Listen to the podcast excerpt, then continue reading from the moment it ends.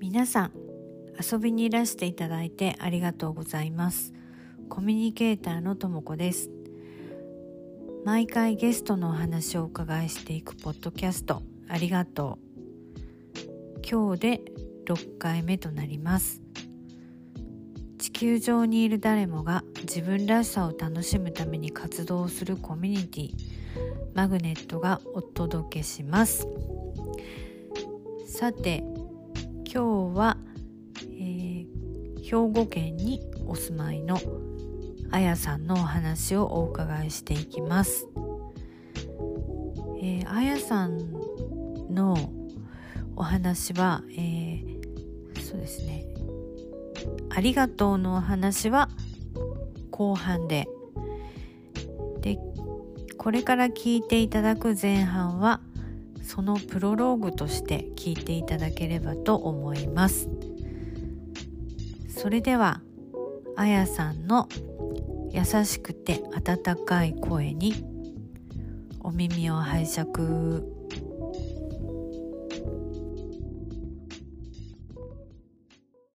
はい、えー、今日のゲストはあやさんです。よろしくお願いしますはい、お願いします。お願いしますあやさんよかったら、うんえっ、と普段普段どんなことしてるかっていうか普段ね。そうそうそう普段はい。教えてくださいはーい、はーい。普段は、まず、そうね、二十歳になる娘の母親をしてます。とうんうんで、あとは、えっと、ピアノを通してうん。人間力をうん。育てるっていう感じの、うん。リアルケーレっていうピアノ教うんうん。をしてたり、うん。あとはこのお家っていう場所を作ってうん。お母さんと子供のための学び場かな？そういうのを場所を作って、うん。うん。いろんなこう先生を呼んでそうん。の、遊びながらどうやって学べるかとか、うん。お母さんたちが子育てを頑張りすぎず笑顔で、うん。笑顔で子育てができるようにうん。っていうことを考えながらうん。いろんな先生呼んできてなんかこう、うん。講座をしてもらったりうん。する場所としてお家っていう場所をうんうん作ってます。素晴らしい。うん。うん。なんか私はね前からお家の話聞いているから、うんうんうんあのー例えばみんなでミモザのリースを作ったりとか、そうそうそう。うん、あとどん最近どんなことやったんだっけ？最近ねうん最近はえっ、とねレゴレゴを通じてどうやってうん。親子のコミュニケーションを取るか。ただレゴを作るっていうのじゃなくて。はあ、うん。それ一番楽な子育てなんだよっていう確かにそう。でもちょっとしあれ聞こえなくなっちゃったかも。聞こえてるかな？聞こえない？聞こえる？あ今聞こえた。ごめあ。んななんでか一瞬聞こえなくなっちゃった。じゃあ。ね。レゴのレゴ。レゴの？の大丈夫？ね。うん大丈夫。はい。えっとレゴの先生を呼んできて、ああはい。うん。どうやって？そうねレゴを使いながらうん。どういうふうにコミュニケーションしていけば、うん。うん、楽に子育てできるかとかあとうは、んうん。お母さん対象にうん。レゴを使ってうん。どういう子育てがしたいかどういう自分になりたいか自分探しをするみたいな講座もやってもらったり。えー、面白そう。そう。あそういうすごく素敵ななそう素敵なことを伝えてくれてる方と巡り合い、素敵よね、うん、こへーうどうしてもこうお父さんの仕事っていうねレゴってね。ああ 言えてる言えてるそうなんかあ私もうん。あんまりレゴで遊んだこともなくてうんうんうんそのレゴを一緒に楽しむみたいなことがうん。なかったんだけど、うんうんうん。お母さんもそういうレゴを使って、例えば「うん。見て見て」って持ってきてくれた時に、うん。どんな風に声かけたらいいかなとか、なんあかそういうことをねちょっと本当に実践的にねしてくれたりする。それはいいね。面白いでしょう。面白いでしょそうなんかうちなんかはそのレゴこれ欲しいとか言ってまあう、うんうん、箱ごとは来たら渡してうんうんうん。できたよって言って渡してうん。でじゃあやってみようかなみたいな感じでまあ彼がうん。一人で、息子がね一人でうんうん遊んで、で分かんないところ聞きに来て、うんうんうんるって感じだけどうんなんかもっときっと違う関わり方ができそうだねそれを聞いてると。そうなんかレゴを表現のアイテムの一つにしてへえ。なんかそういうのなんだって私もね参加ししつつって感じだから、うんうん。そう全部は伝えられないんだけど、へえ。でもレゴはレゴは壊すもんだから、うんうんうんうん。作ったら壊して作ったら壊してもう多分あ永遠に遊んでますよってお母さん楽ですよって その先生が。ちょっと声かけすればずーっと遊んでくれるんだからえそれ羨ましいな。そうでその間に全然家事とかできるでしょってお母さんの時間になるでしょってでも子供も満足でしょっていう、うなんかそういうことをね伝えてくれる先生と出会ってそういう教室をしたりとかね。いいね。う。うんあとはお母さんお母さん向けにね脳科学とも子さんもね受けてもらったことあるけどうん私のコーチをお呼びして、うんうんうんうん。あの脳科学から見た、うん。ね、聞き脳の講座みたいなね、うんうん。うん子供に対してすごい、ね。きうん。うん。すごい使える。どうやったらこう伝わる言葉？相手に伝わる言葉をチョイスできるかみたいなところを学べる、うん。お母さん向けの講座をしたり、うん。結構いろいろいろいろやってるよね。そうね。あとは読書会ね。ともこさんともうんうん絵本、英語の絵本のね。そうだね。様子会も。してるけど、うんうん。うん。うん。そう。それの日本語版もしてたり。あとは本当に本の方絵本じゃない本の方で読書会をしたりとか。うん。町ライブラリーっていうのをあ作って、ライブラリーね。うんう。うん。ん施設図書館とも言うけども、うんうん。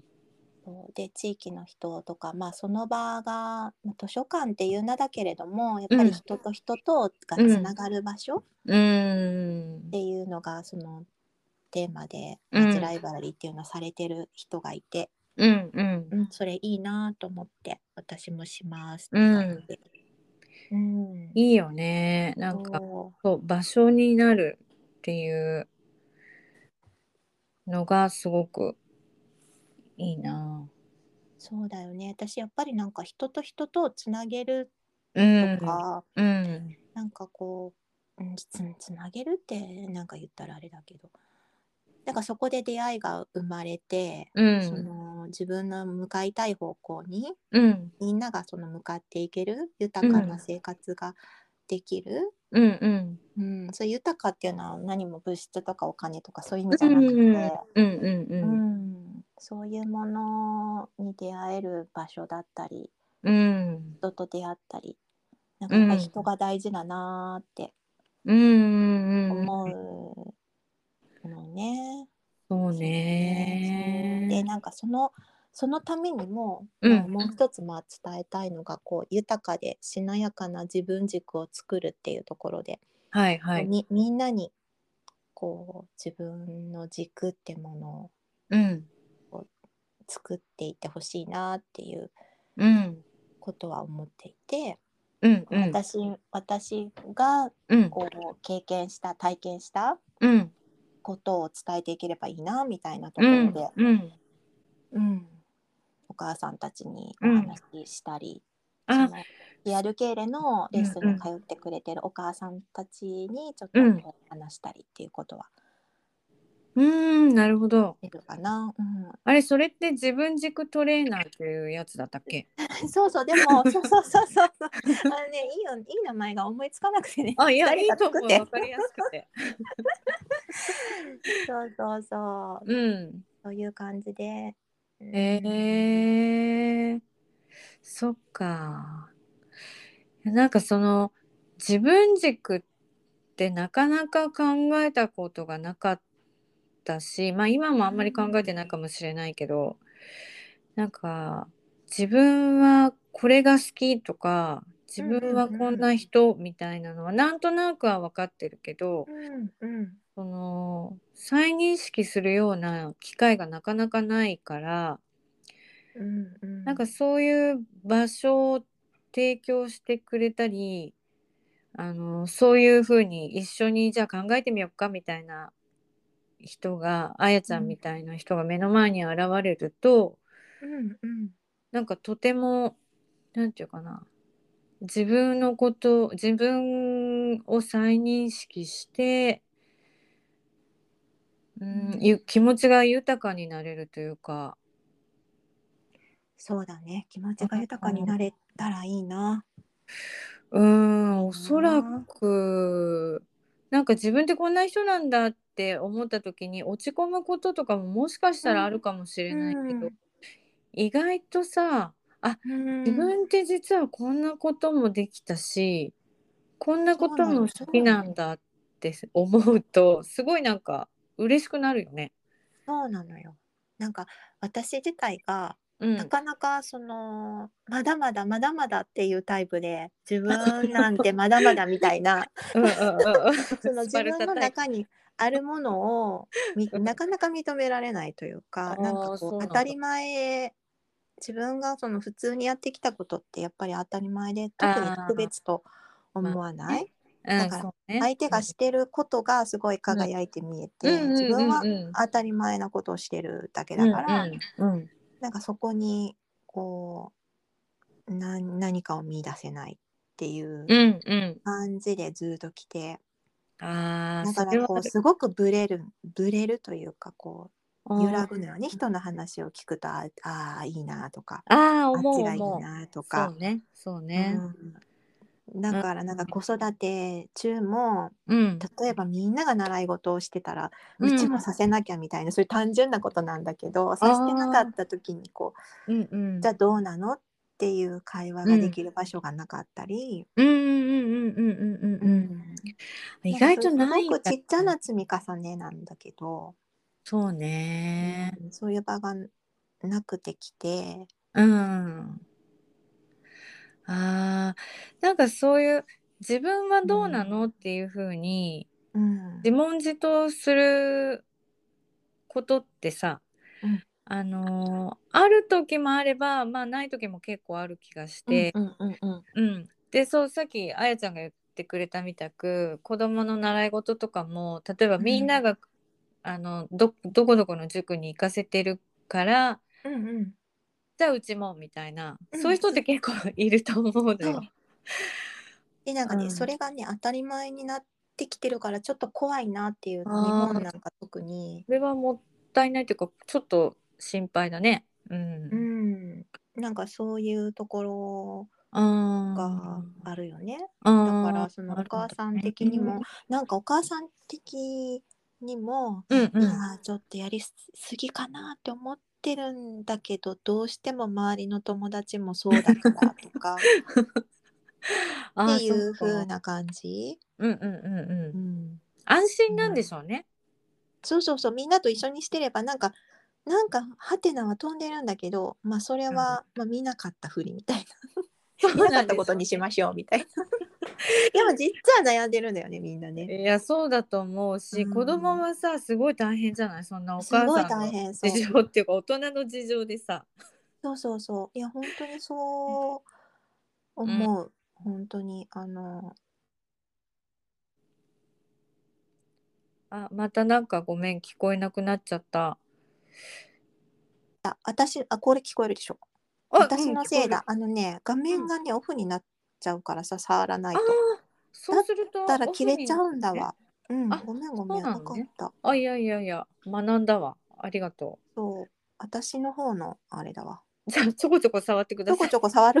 ちょこちょこ触ります。忘れてたら言いますで、ごめん、編集が大変だ。え大丈夫です。編集しませんので ここは。そそう。う。うん、うん。うん。なんだっけ、えー、子供が大変。子供が大変。子供が大変よ。うん。なんか本当にそれもそのお家をしようと思ったきっかけの一つで、うん。素晴いわ。供が大変だなっていう。うん。あの何がしたいって言ったらうん。小学生の低学年とかでもぼーっとしたいが一番だっていう、どういうことって感じだな。そう本当にそう。ぼーっとしたい。本当に月から金まで習い事？へえうん。そんなに忙しいの、そうみたいよそういう子がまあうちに多く来ちゃうのもあれなんだけど。でもいいんじゃない安とりあえずそのらそうだからあのレッスンする前にまず心をほぐさなきゃ、なんか何も入らないよねねっていう状態で、うん。うん、そういうの、ね、ほんとそうだわ。そいやでも思うのはさあやちゃんの話し方とかって、ううん、私はすごいこう包んでくれるような相手を包むようなうん、お話の仕方だなーって思うの。自然にそうしてるんだと思う。そうなってるんだと思うんだけど。本当？嬉本当本当。これあのお世辞じゃないんですけど。ここでお世辞とか言われたらどうひゃーってなる。どうやってないですよ。私あの何回かえ言ってるんですけどそう。みんなに言ってるんだけど私あんまりお世辞とか言わない人なんで 思ったまま言ってるんだけど。ありがとう、うん。なんかねあやちゃんがね文章を読む時とかもそうなんだけどすごい優しさが伝わってくるのよ。なえーそうだとすごい嬉しいいやほんとそうなのよ。この人なんでこんなに優しい 喋り方なんだろうっていう。私自分ではうん、すごいなんかこう、ななあのきつい言葉遣いは多分してないとはわそうね思うんだけどうんうんあ結構はっきり言うっていうかだから多分きつく聞こえてるんじゃないかなっていつも思うんだよね。いや、うん、まそうじゃないか。そんなことないと思う。うん私は結構ほらいろんな打ち合わせとかしてるけどうん、あの自分の思いは伝えてくれるけどそれがきついとかあの思ったこと一切ないよし、うん、た多分分かったまず相手のことを思ってるから、そういうことがないんだわた。うん、まあ裏はないわね私。ないでしょうん。ないでしょ、そういう意味あストレートって言った方がいいのかなきついっていう。そうね。ストレストレート。あななんだろう。ストレート。自分の思いを伝えられる人うん。なんだけど一切私はそうやって感じたことがないから、ああよかった。うん、多分ねあのね自分ファーストなんだけど相手のこともファーストみたいな感じで、うんうんうんうん。ね、ああそう。2人を考えてる感じがする。うんうんうん。うん、いやその通り。いや その通り。素晴らしい です。素晴らしいって言っとこ。そう言っといて。言っとこ。いやでもこうなったのも本当ここ最近、うん昔からじゃなくて、あそうなんだ。うんへえ。まあ、いつも、うん、そうねコーチングっていうのを習い始めて、うんうんうん私はそっからもう10年ぐらいになるんだけど、うんうんうんう。うんんあのーそこスタートでそれまでは多分こんな私ではなかったはず。あそう。すごく徐々に徐々になんかこう変わった感があって、変わってきた。うんんなんですみたいなすごいこう、全部出すよみたいな感じの。うんうんうんうんうんうん。でやっぱり相手にこう、うん。心を開いてもらうにはまず自分からっていう、そうだね。ううん。んなんかこう私の悪いとこも嫌なとことかもまあん。全部知ってねみたいな、うんうんうんうんうんうん。なんかまだまだ出し切れてはなくて今うん。もう全開にしようとしてるんだけど。あでも全然10年前と比べたらその,、うん。そのコーチングのそれをきっかけにうんすごく変われた。ですごく楽になってそうするとやっぱり人も集まってくるし、うんうんうんうんうんあのーえともこさんもよく言ってるかもしれないけどみんないい人みたいになってくる 私の周りが。みんないい人なんだよね本当に。そうそうでそんな風に変われたうん自分が今いて、ああそれうんはそうだわ。で娘とかにもすごい変わったよね、うんみたいな感じのことよく言ってくれて、へえあうん。お嬢さんはまあずっと見てるからうね。ん、うん。そう。だからダメ出ししてくれるしね過去の過去のママはこうだったよねみたいな、あ 言ってくれるんだ。そうそうそうすごい言ってくれてそれに気づいて変われてよかったわって、いや本当。いやそれも素敵な親子関係だね。あのうんーうん、なんかさまあいろんな親子がいるけどうんうんお互いに気使っちゃう親子もいるじゃない？おそらく。うん、でもそれって多分お母さんっていうか親側がすごい開いてるから心あの子供側も開けるし言えるよね。そう、うん。あの本当にうん。自分のうん。気持ちっていうのはやっぱりこう、隠してるつもりでもうん。相手に伝わるかなっていうのは最近つくづく思ってて。だから娘に「それ、うん。本当にそんな気持ち?」ってよく聞かれて。え ちょっと探ってみてぐらい言われて。さすがやな。「あごめん」みたいな。なんへかえやっぱりお母さんだからこそ、うん。私も昔は、うん。うん子供のことを思ってこっちの方がいいと思ってやってるんだけど、うんうん。それって結構よく考えたらお母さんのためにやお母さん何自分の自分のためために。にやってるとか自分の体裁のためにやってるとか。なんか、はいはい。うん、子供のためと思ってやってるけど実はやらせたいだけでしょ、みたいなこわかるわかる。とが、ね、本当に節々私もよくやってたよねっていうのをね気づかずずっとやってて。わかるわ。服服選び一つにしてもそうだよね。なんかうーん。うんピンクがいいそううんうん思ってるから、うんうんピンクにした方がいいよとかって言って例えば娘がこっちの方がいいなって、うん。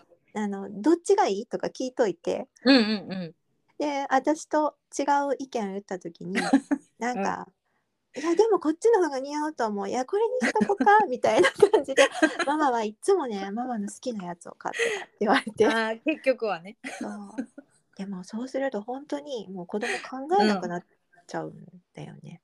ああそうそういうね。ことの積み重ねをするとねもうどっちみちお母さんはこっちを選ぶから私うんはうんうんうんもういいわみたいな。なんかそういう風になってたよって実際娘に言われて、うんうんううんんああそっかうん。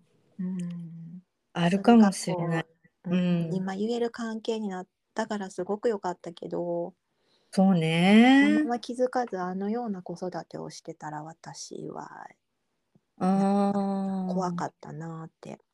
へえ。うんあじゃあそれはさコーチングの勉強してから気づいたってこと？うん、そうそううーね。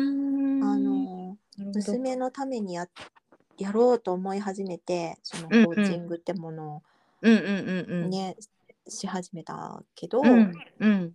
変わるのは自分だったねみたいな感じで、そう自ね。分が変わってこそ、まあ、相手も自然に変わるけど、やっぱり相手は変えられないっていうことをちゃんと学んで、うんうんうんう。うん本当そそううんその相手を変えたいって気持ちがちょっとでもあったらもう伝わらないよみたいな感じのねう。いや本当その通り。いい方向に行かないよっていううん。感じのことはもうすごくなんかこうずっと繰り返しそれでトレーニングって私も言ってるんだけどトレーニングずっと日常の中でしてると、うん。うん。うん。でその話をちゃんと聞いてくれて全然否定、コーチがいてくれたからこそなんだけど、うん。うん。そういうのを繰り返してるとやっぱり自分ってものにうん。がどんな思いで言葉を発してるかっていうのをすごい気づいてうーん。でどんどんこう気づくと変わっていくから自うんうん。ううん。んだからそれの繰り返しでやっとここまで来ましたよっていう、いやーお疲れさんです。そうえ多分ね永遠に続くけどねこれね。うん、あのちょっとしたね何かあそうそうそう。これこでうしたいいみたいな。いんだよね別にね。あいいと思う。あそういいんだけどなんか気づくか気づかないかの違いみたいなそうそうそううそうそう。なんかさ、ん。同じことやっててもこの日は気づくけどこの日は気づかないとかもあるじゃない？そうそうそうそう。あるあうるん、体調にもよるし天気とうんかいろいろうんね。そうそうそうそう。ん。うだからね。うん、いいのよ、うん。いいんだけど、うん。あの知らずにいると怖かったなっていうことをすごいつくづく思って。ああ。だからまだ子育てに悩んでますっていうお母さんはもう全然よくて、あのうん。気づいてるから。私あー気づいてるからね。そう私子育てうまくいってますと思ってたからね。すごくいい子ちゃんでさうん言うことうん。うん聞いてさあすごくなんなんていうのもう当たり障りもないというかまあ言ったら逆によくできた方の子供でさ、あ。うんうん。こう問題もないわうんとか思ってたけど、うんうんうんうんうんうん。でもそうじゃなかったねただ言ってなかったもう蓋してただけだよね子供は。うーん、そうなんでしょうね。うんねいやー、そうね、なんか、あのー私もその子育てを始めて、うんうん。最初は分からなかったんだけど、最近分かってきたのは、あのー育ててるんじゃなくって、まあ言い方なんですけど、勝手に育ってるよね。まあ、彼らは彼らでというか子供は子供で自分たちで育っている。その親に育てられているかもしれないけど子供は子供で育ってるよね。なんかこうあ聞こえてるかな？聞こえてるよ。ああ聞こえてる。ありがとう。うん。ごめんごめん。ちょっと、うん、そう。あのだからなんだろう。育ててあげてるとか子育てしてるみたいな風にまあまず子育てっていう単語があるからしょうがないっていうのもあるけど、やっぱ子供は子供で生きているし子供は子供でいろいろ吸収してさ学んで感じていろいろ自分たちで子や供ってるじゃない子供はすごいよね。すごいよね。なんか本当に逆に気づかなかったこと気づかせてくれる時もあるしドキッとかするけど。そう。あそのままの子供でいるとしたらその私がやってきたコーチングとかいら,、いらないぐらいだと思ってて、うん。いや本当そうなのよね、うん。それをこう潰していくっていう発言はちょっときついけどは、うん本当親なんだろうてか周りの大人なんだろう。なっていうのはちょっとそうなんだ。思うし。あそう思うなんか。え子育てって英語でなんかある、そんな。子育てってね。ない？なさそうじゃない？うーん。ペアレンティングとかよね。ペアレントって両親っているじゃない、ペアレントに ING つけてペアレンティングとかうん。言ったり、うん。か。うん。一応ある？あるんだ。一応あるけどどうだろう。まあでもそう私が英語にそこまですごい深く理解してないかもしれないけどなんかそんなに子育てに対して意識日本の子育てに対する意識とちょっと違う気がする。違うね。そうだよね、多分ね。うん、なんか多分ね、なんていうかな、えーっと、どうだろう、こっちってさ、もちろん年齢、年齢違えば、まあ、リスペクトもするんだけれども、うん名前の呼び方とかもさ、うん。ファーストネームで呼ぶし、そうだね。そうだね。うん、それ普通で別に嫌がったりもない,、うん。ないわけ、うん日本だとさ、そんな年上の人にさうちのお父さんやすしなんだけどやすしとか言えない 言えないし。あ私それそれ教室っていうかでやってるんだよね。あやさんって呼んでねってみんなにあそうなんだ。そう先生って呼ばれるんだけど、あー名前でね。先生じゃないしまあ、うんうんうんうんうん。うん、なんかだからあやさんって呼んでねって言うけどなかなかみんな呼べないって言って、あそうなの、うん。あやってって感じになる？あなんかっていうかせん先生でもうあ終わっちゃう。ーなんか先生ってなるわけか。小学校でもみんなが小学校でもみんな先生先生っていう言うからねあの本当に。学校の小学校の先生教員のことを。なるほどそんな感覚で下手したら私の名前知らなくてレッスン受けてるとかあるし、おっと。でそうあやさんお母さんにもあやさんって呼んでくださいねって言って、うんうんうんうん。まあなんか本当に子供に教えてもらうこともたくさんあるし、もうびっくりするぐらいのアイデアを出してくれるし、そうね。年齢が違うからそれは経験としてはもしかして私の方が多いもしかして多いけど、うんうんうんでもそのやっぱり同じ人間っていう感じうんうんうん。で、一緒に考えて一緒に学ぶうっていう、んそういう感じに思ってるのでうんうん「あやさんって呼んでください」みたいなことを説明会で言うとなかなかでもすぐ呼んでくれるお母さんもいるんだけど、うんうんうんうんうんうん。うん、あーなかなかそなかなか呼こべないです。呼べない人もいるんだうね。ん、そうそうそこからしてうんそうだよねみんなそういうあの名称で呼ぶもんね。そうなのよ。そう先生っていうあ言葉について言えばさ、あのこっち今私まあアメリカに住んでいて、うんうんで先生の呼び方なんて言うのかなって思ったらさ、たまたまえっと息子の先生は女の人なんだけど、うんうんうん。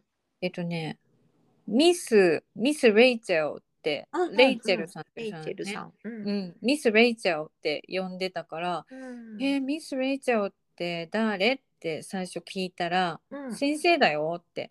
うん。でみんな先生のことを例えばミセスうんうん。ミセスなんとかだとか、うん。ミスなんとかうん。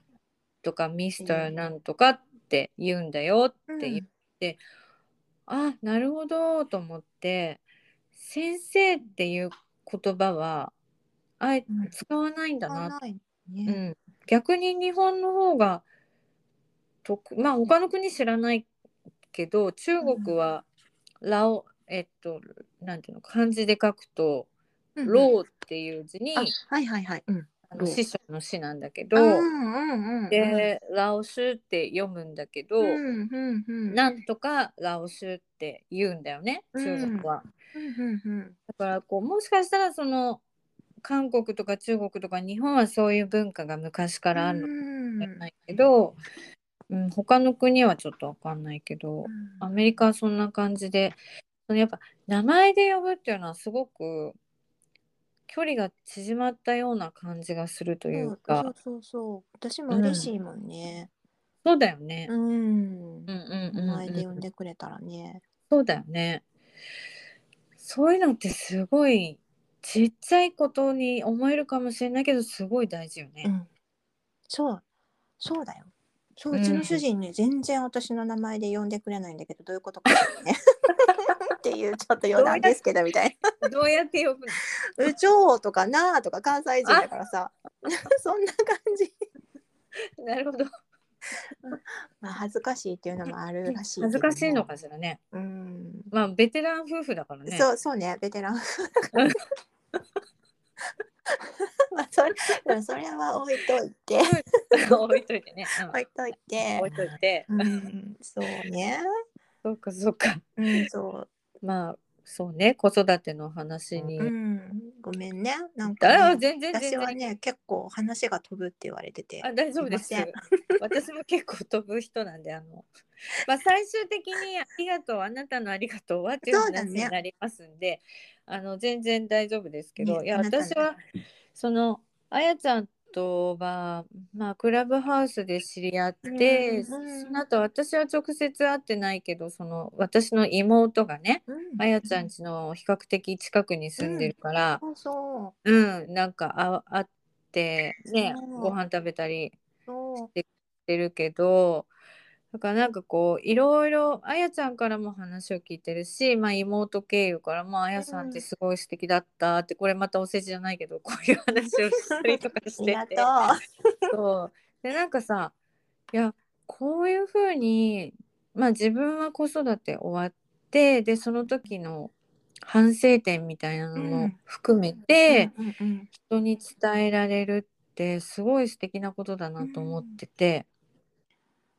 うん、でなんかなかなかさそういうふうにアウトプットするしようって思うのもなかなかできない人もいるじゃない、うんおそらく。うそうんかな？そうかな？うん、おそらくね。うんでも私転職じゃないかなと思ってあやちゃんの。そうかな？うん、なそれだったらいいけどな。うん、おそらくおそらくでも今の最高の仕事っていうか、役割っていうかね。うん。でもこれもうん。最初からというかもうずっと分かっなんていうのかな。それがしたくて例えば大学生の頃からこういうことがしたくて、うん何もなくて最近最近見つけたというかね。最近し始めた活動。うんで、まあ、ピアノはずっとまあ習ってたけど、まあねあのこういう風な人間力を育てるっていう感じうんのうん。教室にしたのも最近だし、ああはいはい。うん。まあ、コーチングをしながら本当自分探しみたいな感じのことはずーっとしてて。うんうん。でもこれ何がそうさせてるかっていうとやっぱりこう、うん。まあ、子供がすっごい好きっていうのと、うん。うんうんうんまあ、子供ん私今まで、まあ、そんなにほぼさんとかじゃないからそんなに人は接してないけど、うんどんな子でもすぐ仲良くなれるっていう特技がうん っていうのも一つなんだけど、うんなん。だけどなんかその自分の子育てを通じてうん。あの本当に子供のこう未来を担う子供が本当に豊かであってほしいと。うん最近やっぱりちょっとこう心折れちゃう子が多かったりとかね、しんどい子が多かったりね、うん。まあ本当に核家族化とかししてきてうさ、ん本当にお母さんたちもこう悩んでるみたいな、だったらこうどうなるんだろうこの先の世界と思って、うん。そうね。自分の娘うん。がもうまあ二十歳だけども、うんね、は社会に出てというかその周りの人間関係とかもうんちょっとやっぱりどうなんだろうなってことがたくさんあってでなんか娘一人が例えば良くてもようんうんうんうん良くてもやっぱりうん。みんなが良くないといいっていそううのはね。うん、いいっていうのはなんていうかねあのこ心が穏やかでないとというかね。うんそうねそうね。うん、本当にその子らしくっていうかその子のまんまでい生き生きと自然体でいられないとみんなが、そうどうねいう社会になっていくのかなっていう。もううん。具体的なこととかもちょっとその辺置いといてその人間としてっていうかコミュニケーションとして。どうなっていくんだろうってすごくこう不安があって、あそうなんだ。うん、だえみあごめんね。なんかうん。途中で聞いちゃうんだけど、うんうん、お母さんたちってどんな悩みを持ってるわけ？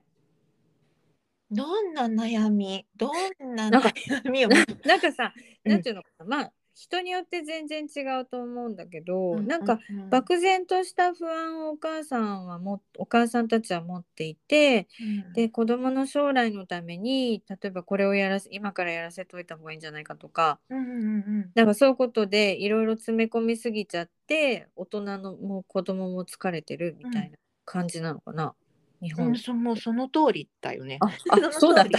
その通り。なるほど。その通りか。今うんうんってこう。そういうことなんだね。なんだよね。だけど本当に心配そこでしなきゃいけないのみたいなもうあの例えば小学校に行かせてるのにうん。小学校の勉強じゃ足りないから例えば塾に行かせなきゃってもう早々から塾に行かせるとか、うんうんうんうんうんうん。本当に本当にそうなのかなっていう。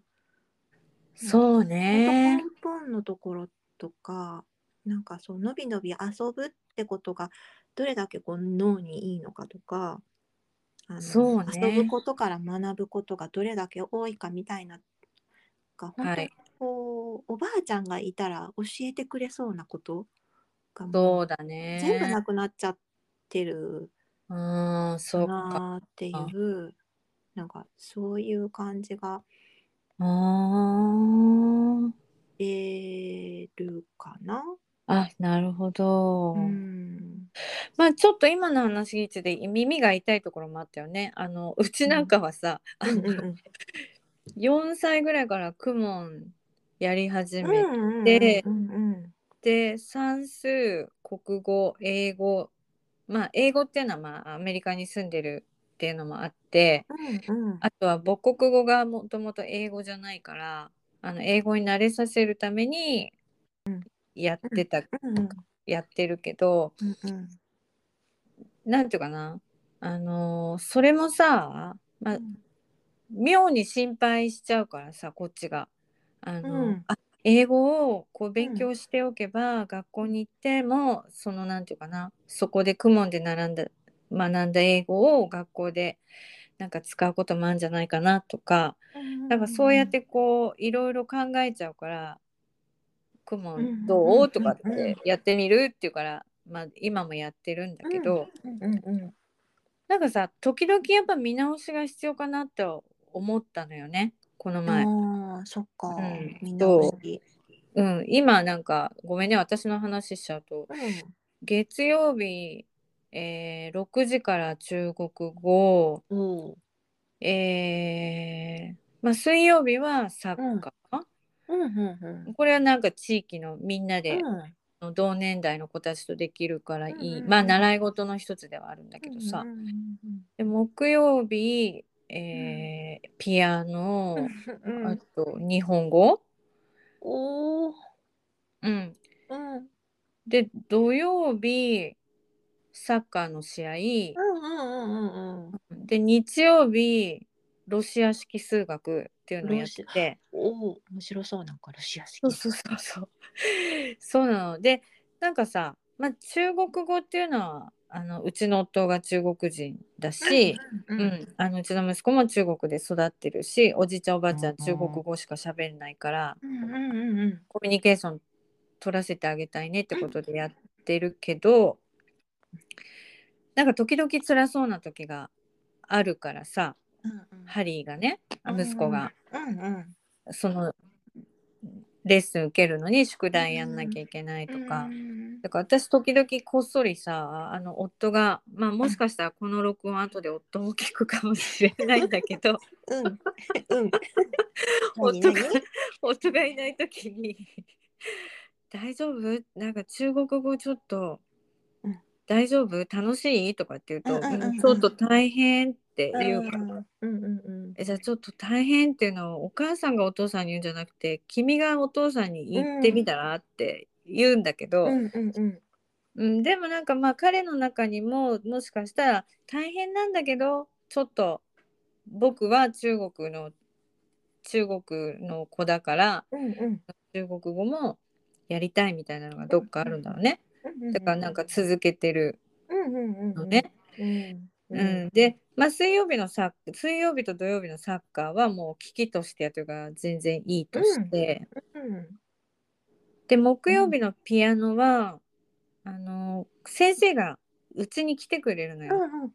うんうん。うん、ですごいそれもなんか楽しそうにやってるからさ。うん。でも無理やりやってたら嫌だなと思ったからどう？ピアノ楽しければややればいいけど楽しくないんだったらやめてもいいしっていう話をして、いやなんか先生優しいし好きだからいいよみたいな感じで。うんうんうんううんん、でなんかまあ全てそうやって一応棚卸しっていうかさ、うんうんうん。聞いてはいるのよ。うんうん、だけどなんかそういうのって例えば親に気使って本当は嫌だけどいいよって言ってたら嫌だなとかさ、あうん、思ったりもする。あでもさそうやって聞い,、聞いてやあの聞く機会をうん。取ってるってことはさ、逆にさなんかあったら言うでしょっていう感じのそうね言ってくれる。場が作れてるくれてんのかんじゃなないかなとは思う。あそうだったらいいんだけどね。自分で選べるでしょって思うことも大事かもしれないね。なんかああなるほどね。うん、そうかそうか選ぶタイミングがあるっていうこともああそうかそうか。それを認識して。る。うん、あのなんか困った時にはっていうか苦しくなった時にはうん。しゃべしゃべってくれるっていう立場でい,、いたいなってこのずっとここ何年か思ってて、そうだね。それをあ聞こえなくなった。ちょこちょこ触るの忘れてた。真っ暗になっちゃった画面。大丈夫ですよ。はい。う。うんんとそうねあのー辛くなった時にはちゃんと言ってきてくれる、そういううん。うん。場で、場で、うんそういう場あの立場でいたいと。でも、うんうんうんまあ、いちいちどうどうって聞いてると、うん。やっぱりその子は選択できない子として扱ってるみたいな感じのところがああ。あるかなっていうのに途中で。気づいてでそれもコーチとかにね、そういうふうに言われたりとかしたら、あうんそうかと。うん。うん。うんうん。あの子はちゃんと自分で選んでそれをやってると。うん。うん。うん。うん。うん。うん。うん、そのちゃんと選ぶっていう力があるうん。うん。っていうふそううに、ね。うん、考えるっていうのも一つあるよねと思って。あるわよ。ううんん。あるある。うん、なんかこれまあ子供の話してるけど大人もそうだよね。そうそううんい。や本当にねなんかね決めつけてかかってるとこあるよね。あるある。ある私も含めてあの人ああいう人だみたいな。でもそれって全然違う人から見るとうん。全然違う感じに思ってる人だっているわけじゃない、うんうんうん。そうね。ううん。ん。だから片側しか見てなかったりするから、そうだね。うん。であの人ああいう人だからどうせ言ってもしょうがないとかね、うん。言っても分かってくれないとかってなっちゃうっていううん。ありそうだ本当にね。あるよね。うん。ありそうありそう。そういうのは結構ありそうだわ。うんうん。なんかまあどこの世界でもあるのかもしれないけどこの前情報とかさそういうので先入観を作っちゃう人とかもいたり、まあ、先入観とか偏見とかそのネガティブな言葉で言うとすると、そういうのってもったいないうんよねうう。ん。なんかまあ同調圧力みたいなのもあるのかもしれないけどね。そうね。うん。なんかこう私は私私はこう思いますみたいなことをうんあの言うような場っていうのがあるといいなって思うわ。そう。その一環でね、私とともこさんが絵本もやってるよね。ああそうだね。そう思うっていう、そうだね。うん、うん。意見、えーも思いを出す場、そうだね。思いを出す場っていうのはすごい大事だよね。うん、私たちのその洋書の絵本のブッククラブはまあ一通り読んで自分はどこが好きだったかとか気になったかとかね、そういううんのをみきっ一かけが。うん、そうそう。言っていただくんだけど確かにそういう場っていうのはすごい大事。だよね。うん、なかなかありそうで、うないん、ありそうでないんだね本当。あの私はこう思うって、やっぱ日本で主語つけないでしょ。う。うんうんうんうんうんうん。それもすごくかなり影響してるっていうのも聞いたことがあって、あそうなんだ。うん、なかなかうんまたこれは私の意見ですよっていうでも人は違うかもしれませんよっていうのがすごくうん。前提にないとうん。なんかうん。ちょっと変わってくるんじゃないかなって思ってて、うん。だからこう子育てするのでも私はうん。昔はもう私の、私の意見が絶対みたいな。私もおうん。母さんの意見、私の母親のうん。なんか意見というか、母親の価値観だけがうんうんうん。絶対というふうに育ってきた感があって、それは、それはちょっと間違ってたよねっていうふうにあそうなん分自身の子育てを振り返ってね。あ私はー。こう思うけれども違う人はどう思う、あの人はこう思う、この人はこう思う、うん。そんないろんな価値観があるんだよっていうとこうんろをうんうん見せるのも一つの親の役割なんじゃないかなと思って、うんうんうんうん、なんかそこは私がすごくできてなかったなって思うんだけど。うんうん。私そうね私はこう思うっていうのをこうそれうん。でそれを押し付けないっていうのがいかに作れるるかっていうところがすごく大事なことああなって思う。そうだね。そのそういう場合はとてもうんそういうのとても大事だわ。あの何かでも聞いたことがある。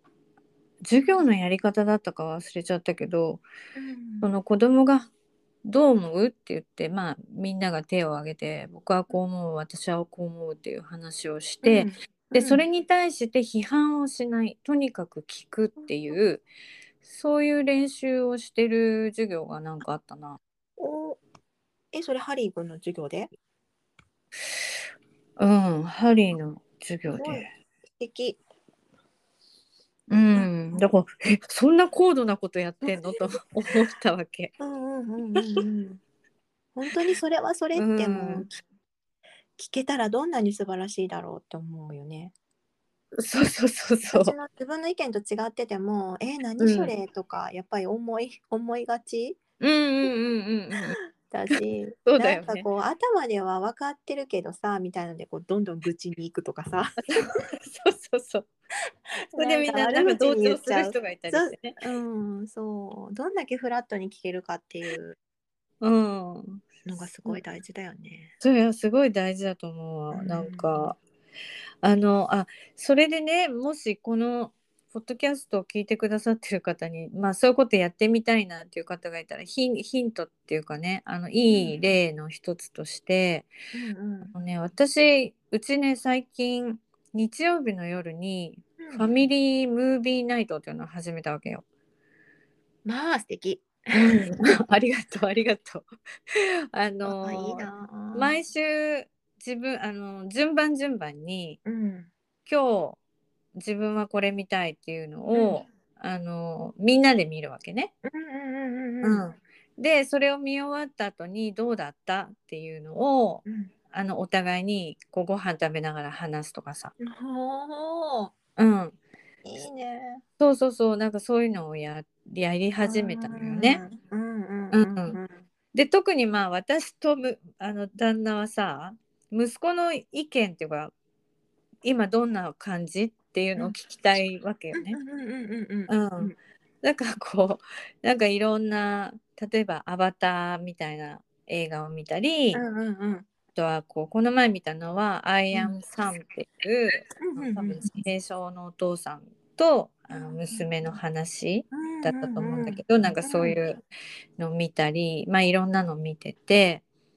でそういう時に「どうだった?」ってお「お父さんはこう思ったよお母さんはこう思ったよで君はどうだった?」みたいなことをうん聞くようになっていて、それはね結構いいなと思ったの。いいね。うん。